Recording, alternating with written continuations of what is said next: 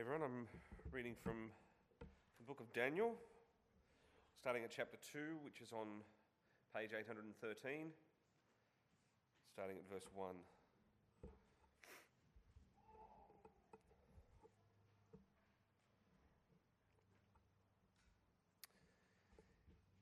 Daniel chapter 2, starting at verse 1. In the second year of his reign, Nebuchadnezzar had dreams that troubled him, and sleep deserted him. So the king gave orders to summon the diviner priests, mediums, sorcerers, and Chaldeans to tell the king his dreams. When they came and stood before the king, he said to them, I've had a dream, and I'm anxious to understand it. The Chaldeans spoke to the king. Aramaic begins here. May the king live forever. Tell your servants the dream, and we will give the interpretation. The king replied to the Chaldeans, My word is final. If you don't tell me the dream and its interpretation, you'll be torn limb from limb and your houses will be made into, gar- into a garbage dump. But if you make the dream and its interpretation known to me, you'll receive gifts, a reward, and great honor from me. So make the dream and its interpretation known to me. They answered a second time May the king tell the dream to his servants, and we will give the interpretation. The king replied, I know for certain you are trying to gain some time because you see that my word is final. If you don't tell me the dream, there is one decree for you. You have conspired to tell me something false or fraudulent until the situation changes. So tell me the dream, and I will know you can give me its interpretation. The Chaldeans answered the king, No one on earth can make known what the king requests. Consequently, no king, however great and powerful, has ever asked anything like this of any diviner priest, medium, or Chaldean. What the king is asking is so difficult that no one can make it known to him except the gods, whose dwelling is not with mortals. Because of this, the king became violently angry and gave orders to destroy all the wise men of Babylon. The decree was issued, and the wise men were to be executed, and they searched for Daniel and his friends to execute them. Then Daniel responded with tact and discretion to Arioch, the commander of the king's guard, who had gone out to execute the wise men of Babylon. He asked Arioch, the king's officer, Why is the decree from the king so harsh? Then Arioch explained the situation to Daniel. So Daniel went and asked the king to give him some time so that he could give the king the interpretation. Then Daniel went to his house and told his friends, Hananiah, Mishael, and Azariah, about the matter, urging them to ask the God of heaven for mercy concerning this mystery, so Daniel and his friends would not be killed with the rest of Babylon's wise men. The mystery was then revealed to Daniel in a vision at night, and Daniel praised the God of heaven and declared, May the name of God be praised for ever and ever, for wisdom and power belong to him. He changes the times and seasons, he removes kings and establishes kings. He gives wisdom to the wise and knowledge to those who have understanding. He reveals the deep and hidden things. He knows what is in the darkness, and light dwells with him. I offer thanks and praise to you, God of my fathers, because you have given me wisdom and power, and now you have let me know what we asked of you, for you have let us know the king's mystery. Therefore, Daniel went to Arioch, whom the king had assigned to destroy the wise men of Babylon. He came and said to him, Don't kill the wise men of Babylon. Bring me before the king, and I will give him the interpretation. Then Arioch quickly brought Daniel before the king and said to him, I have found a man among the Judean exiles who can let the king know the interpretation. The king said in reply to Daniel, whose name was Belteshazzar, Belteshazzar, Are you able to tell me the dream I had and its interpretation? Daniel answered the king, No wise man, medium, diviner, priest, or astrologer is able to make known to the king the mystery he asked about. But there is a God in heaven who reveals mysteries, and he has let King Nebuchadnezzar know what will happen in the last days. Your dream and the visions that came into your mind as you lay in bed were these. Your Majesty, while you were in your bed, thoughts came to your mind about what will happen in the future. The revealer of mysteries has let you know what will happen. As for me, this mystery has been revealed to me not because I have more wisdom than anyone living, but in order that the interpretation might be made known to the king, and that you may understand the thoughts of your mind. This is the word of the Lord. God.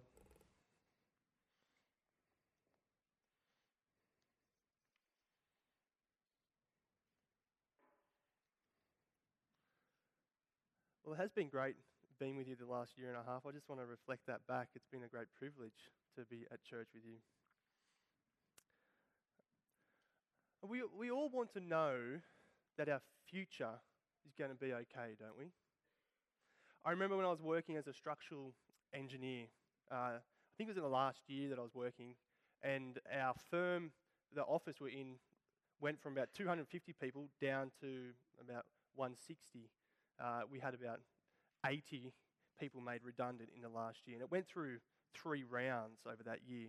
And the first two rounds, I think everyone was kind of like, oh, that's okay, it's fair enough.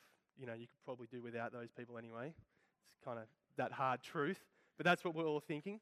But by the time it got to the third round, uh, I remember that day because it, it just changed the whole air, you know, the whole culture at work because they were letting go of people that were really good at what they did. Uh, and I remember sitting down at the desk just thinking, oh, wow, what's this going to mean for me? Is it going to be okay for me? And there, there was no kind of security or certainty for anyone if they're letting these people go. But it isn't work, is it? Like work isn't the only place where we want to know that the future is going to be okay, is it? Uh, we do it in education. Uh, did you know that people put their, you know, put their name in at schools, the elite schools, uh, before they've even had kids or are pregnant? You know, we get why they do that. It might be you. You might have done that here. We do that because education guarantees the future. Um, or what about health, in the area of health?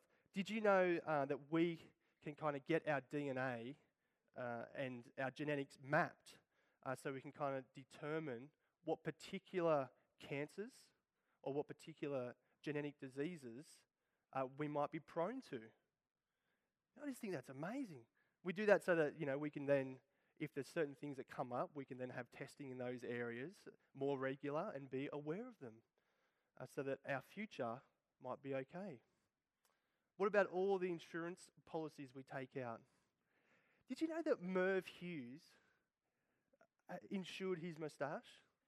Did you know that? It's insane, isn't it? See, it's you know, it's part of his asset, you know, his persona. He couldn't lose his moustache.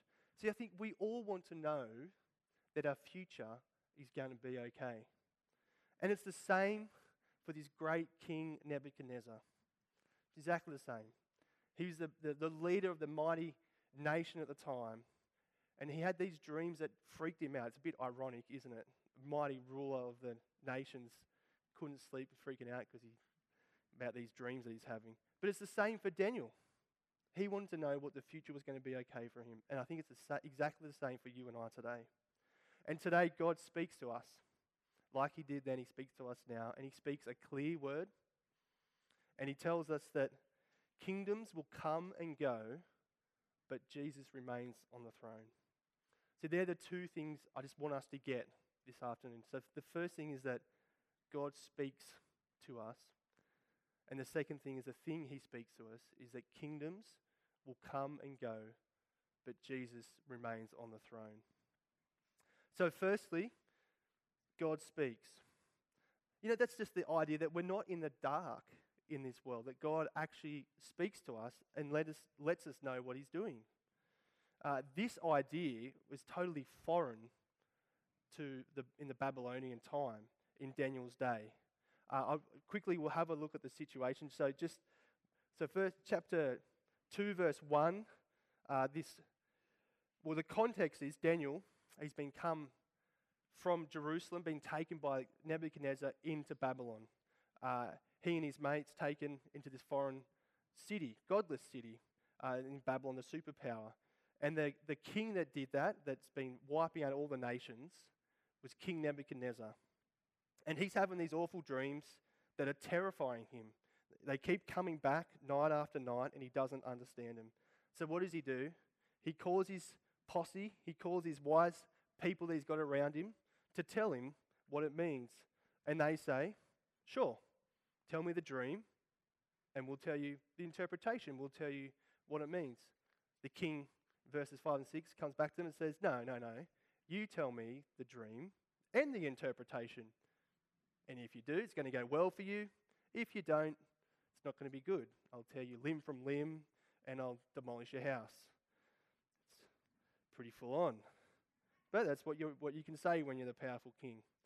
And you know, there's a bit of to and froing between the king and these wise men. And they come back to him and they say, What you're asking for is impossible. Have a look uh, at verse 10 and 11 with me. The Chaldeans answered the king, No one on earth can make known what the king requests. Consequently, no king, however great and powerful, has ever asked anything like this in, of any diviner priest, medium, or Chaldean. What the king is asking is so difficult that no one can make it known to him except the gods, whose dwelling is not with mortals. See, did you, uh, did you pick up what they're saying there? They, they live in this context with this worldview, uh, and it was probably wise and accepted among everyone there that there were many gods, but they didn't dwell, they just weren't interested in the things of humans. And it's only these gods out there that really didn't have anything to do with our reality, humanity, that would know and be able to interpret this dream. Uh, and they're saying, we can't get in touch with them. There's no way we, we know how to tell you what's going on, King. But as you read it, did you notice that Daniel, he doesn't buy into this idea at all, does he? Because after verse 12, when the king kind of flips it and he orders to kill all the wise men, uh, Daniel, in verse 16, he goes straight to this king, to the king Nebuchadnezzar, and says, I don't care what everyone else is saying, but I know that my God, he could easily tell you what's going on. And he asks for a bit of time, the very thing that he, the king got upset at, but uh, he asks for a bit of time and says, Give me some time and I'll tell you. My God will reveal to you what's going on. See, here, Daniel, he's acting like a thermostat and not a thermometer, right? Now, do you know the difference? Do you get the difference between the two? So, a thermometer goes up and down as the temperature goes up and down. It's passive. But a thermostat, it kind of goes up and down to an extent. And then when it hits a certain point, it kind of kicks into gear. Uh, you know, it flicks the switch and the aircon comes on or the heater comes on or the oven stays at that right temperature. See, a thermostat is active. It kicks in and tries to change the conditions that it's in. And Daniel here, he doesn't want to go along with what everyone else has accepted as true. No, he disagrees. And he stands up for what he knows to be true and against what everyone else has said. It's like the, you know, the flick had been switched for him. It's like he knows what is true and it's kicked in and he acts on it. And have a look what he says to the king after the dream gets revealed to him, down all the way at verse 27. So Daniel, he's come to the king, he said, No wise man, medium, diviner priest, or astrologer is able to make the king, so to make the king the mystery he asked about, make known the king's mystery. Verse 28 But there is a God in heaven who reveals mysteries. And this God, he has let the king, Nebuchadnezzar, know what happened in the last days. Uh, down at the end of verse 29, the revealer of mysteries, this God, he has let you know what will happen. So, this is the God that Daniel knows and trusts, speaks to people, and he knows their future. And for him, it's so simple an idea that he can let King Nebuchadnezzar know about his dream and what's going to happen. It's the same truths that uh, Daniel prays in that just beautiful prayer uh, that does in verse 20 to 23. He prays, May the God be forever, praised forever and ever, verse 20. For wisdom and power belong to him. Verse 21 He gives wisdom to the wise and knowledge to those who understand. Verse 22 He reveals the deep and hidden things. Verse 23 He praises God because he has given David wisdom and power. And he has let him know what we have asked for concerning this king's mystery. See, there's a wonderful truth here that Daniel got. That God has not left us in the dark. He has spoken and he speaks to us. See, our situation although, you know, hundreds of thousands of years later, after this time, we still have the same God, the same God who speaks into our situation today. And it's different to, Dan- to Daniel's situation, isn't it?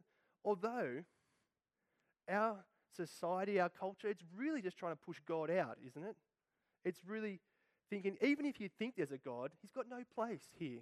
He's got no place for our society, no place for, you know, in our education system, no place for thinking about marriage and equality, no place for praying in parliament, no place for workplace at all. And for you and I to stand up and to speak into our culture, it may mean blessing and fruitfulness for you, like it did for Daniel. So, in verses right at the end, in verses 48 and 49, we read that because the switch had been flicked for Daniel and he spoke into Nebuchadnezzar's lives, he could tell him the dream, and it meant promotion and gifts for him. And it meant all his mates didn't get killed, he didn't get killed. And I know coming here that there are people here that because of their faith, because of their belief in God and the way that they work hard with integrity and honesty, that they've been put in positions of great influence and power in our society. So it may mean blessing and fruitfulness for you. But equally, though, standing up and speaking God's truth into our culture may be costly for you. I remember an example uh, for me um, when I decided to go into ministry. Uh, I know this won't be your experience, but I just want to, I'll tell you, you know, the, the guy staying at college telling you experience about a costly thing. But I remember distinctly the conversation I had with my bosses. Um, and I remember sitting down saying, oh, you know, uh, I'm going to leave work um, and I'm going to do a, a, ministry apprenticeship. And they're just kind of like, what the heck is that? And I'm like, well, I, kind of just talk to people about Jesus. But I remember they really cared for me. And I remember saying, have you really thought about what this will mean for you? And as I'm sitting there, I'm thinking, yeah? And they said, but aren't you having a kid in January? Are, are you going to be able to provide for them? Uh, you know, have you thought through this decision? And, and I remember just the whole time kind of thinking, oh, yeah, I, I don't know. Like, I, and I just felt like an idiot in lots of ways, just the questions that they kept going. Um,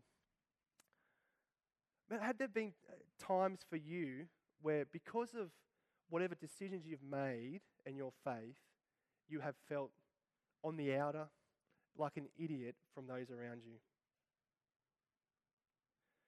See, if Daniel could stand up in his situation with what he knew about God, how much more of a reason do we have to believe that God is a God who speaks to us?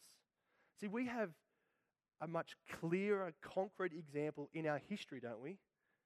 Jesus. We have Jesus' life, his death, his resurrection, the empty tomb. And Jesus reveals even more to us that there is a God and that he is concerned about us and our what we're doing because he's entered and he speaks to us. See, there's so many decisions uh, that seem stupid or foolish if we don't have the God thermostat, aren't there? If we don't have and hold to the truth that God speaks to us clearly. So, for example, um, that decision at work when you know uh, that you're not toeing kind of party line and it's going to make either you or your company um, on the outer. And it's, you know, for you, it's certainly either going to mean just being sidelined from a promotion or, you know, taken off, taken out of the company.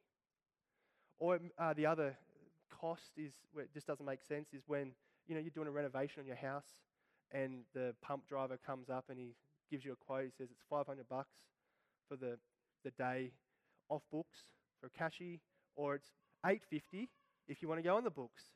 And in that moment, you're thinking, oh, I'll go for the more expensive one, please, mate. You know, you just feel like a, a an, like it's just silly. All the decision, the daily decision, like the weekly decision to wake your kids up in their sleep, get them out the door to church, you know, or the wake them up and take them to the hive group in the mornings. See, what shifts us from being a thermometer to a thermostat? It's the fact that God speaks to us, isn't it? It's the fact that He has spoken to us in His Word, and we know that there is a God and He cares about us. See, that's the first point that I want us to get. The second point is, is that God speaks to us. So that's the first point. And the second one is that He tells us that kingdoms will come and go, but Jesus remains on the throne. So have a look at the dream with me. I'll just quickly read verse 31 down. Um, verse 35 My king, as you were watching, a colossal statue appeared. That statue, tall and dazzling, was standing in front of you, and its appearance was terrifying. The head of the statue was pure gold, its chest and arms were silver, and its stomach and thighs were bronze. Its legs were iron, and its feet were partly iron and partly fire clay. As you were watching, a stone broke off without a hand touching it. It struck the statue on its feet of iron and fire clay and crushed them. Then the iron, fire clay, the bronze, the silver, and the gold were shattered and became like chaff from the summer threshing floors. The wind carried them away, and not a trace of them could be found. But the stone that struck the statue became the great mountain and filled the whole earth. See, we, we go on to read the, uh, his interpretation, and it's that each part of this statue represents a different kingdom. And I think the main point is so clear that in our history and in our future, human kingdoms will rise and human kingdoms will fall, and human glorious kingdoms will rise and falls. And all the while, while this is happening, God is setting up his eternal kingdom that is carved out of a mountain. And while man kingdoms rise and falls, this mountain, this God's kingdom, will continue to grow and grow until it crushes and destroys and brings an end to all the human kingdoms. And the kingdom of God will endure forever. So come with verse 44. Have a look. In the days of those kings, the God of heaven will set up a kingdom that will never be destroyed. And this kingdom will not be left to other people. It will crush all these kingdoms and bring them to an end, but will itself endure forever. See, no wonder King Nebuchadnezzar was freaking out and couldn't sleep, right? This is the deep and hidden wisdom of God. This is the great mystery that terrified this king. The news that he, like every other king and kingdom in this world, in the end, is just going to come crumbling down. You won't even know it's there. It's like dust.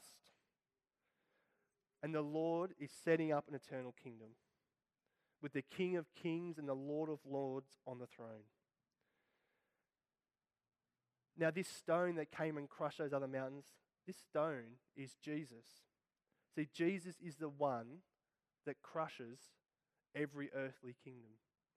So, when Jesus came on the scene 600 odd years later uh, in the backwater town of Galilee, uh, the first recorded words we have of his in Mark's gospel is this The time is fulfilled, the kingdom of God has come near.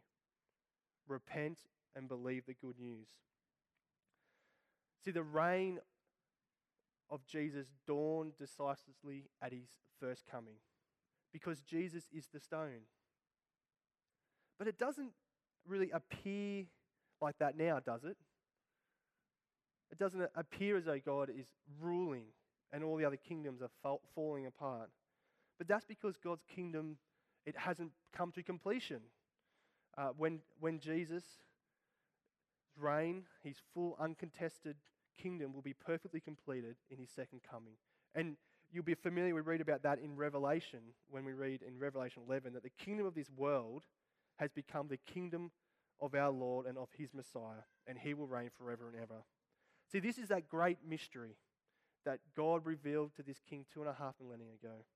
And this is the eternal realities of the world we live in. This is where history has been, and this is where history is going. See, how can you and I be sitting here now and know that our future will be okay?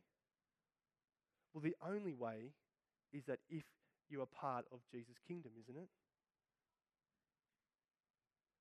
If you're on side with this kingdom that's going to go on forever and ever and abolish all the other kingdoms. See, how do you do this? Well, you personally change your allegiance. You change your allegiance to the one who is sitting on the throne, to Jesus, the risen King of kings and Lord of lords. Now, God speaks and He has spoken this word to us today. And it makes all the difference to be prepared for the future, doesn't it? To know this. It's like a, a couple of weeks ago, uh, Miri and I were having a baby, and we found out the gender of the baby we're having. We didn't do that for the other two, but this time we found out, and it's a girl. Yeah, don't worry, I won't throw a, a gender reveal party. I don't really get them, but anyway. Uh, but you know, knowing this information, it really helps us to prepare well for the future. We only have to choose one name. We have to start looking for some girl clothes. Uh, but it's information that's going to help us for the future. And can you imagine how refreshing it would have been for Daniel to receive this news from God? See, it would have been like just a, a breath of fresh air, wouldn't it? He would have been able to lift his eyes to the eternal realities behind the world he was in and his situation and his context. See, it's like he just got reminded by God through this dream to step back from all the worries of life and to look to God and reminded that He has it covered. And as you hear this now, don't you find it refreshing? Isn't it refreshing for you to hear this news? So kingdoms will rise and fall, but God knows all this and is behind what's going on.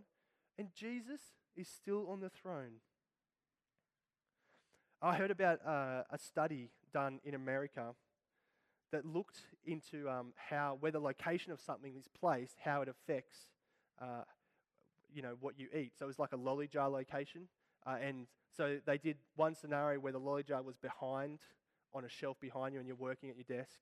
Uh, you didn't eat that many. And then they moved it to another point uh, where it was on the desk, but it was kind of in a, uh, you couldn't see the lollies, and it was a little bit out of reach. But you knew they were there, and, you know, they ate a few more lollies. Then the third situation was where they had a clear lolly jar, so you could see the good lollies, uh, and they were within reach. Right? The Americans, they came up with this saying, so they ate lots. They came up with this saying saying, candy on the desk is like candy in the mouth. Like, see, I think we need to place this truth about God right on view on our desk within reach, don't we? Because it's so easy to forget. It's so easy to put this truth on the back shelf behind you, out of sight, out of mind. And it's so easy just to do our daily grind, our daily life, forgetting that Jesus is indeed on the throne. See, what happened this week? What happened this week that didn't go your way? Have a think about that. Uh, the kids got sick. Uh, you tore a hamstring at soccer. Uh, you know, at work you had to deal with someone else's stuff up that came became your problem, or that cold that you haven't been able to shake off just knocked you out, and so it puts everything behind. Or you've just got this frustrating niggle back pain that just means you can't go surfing when you want to go surfing when you've got time off. See, I don't know what it is for you that you know uh, happened for you that didn't go your way this week. But can I ask, how did you respond to that situation? See, did you respond as though you're on the throne or as though Jesus is on the throne? See, this following week, uh, let's face it, it's probably not going to be all that different to the last week.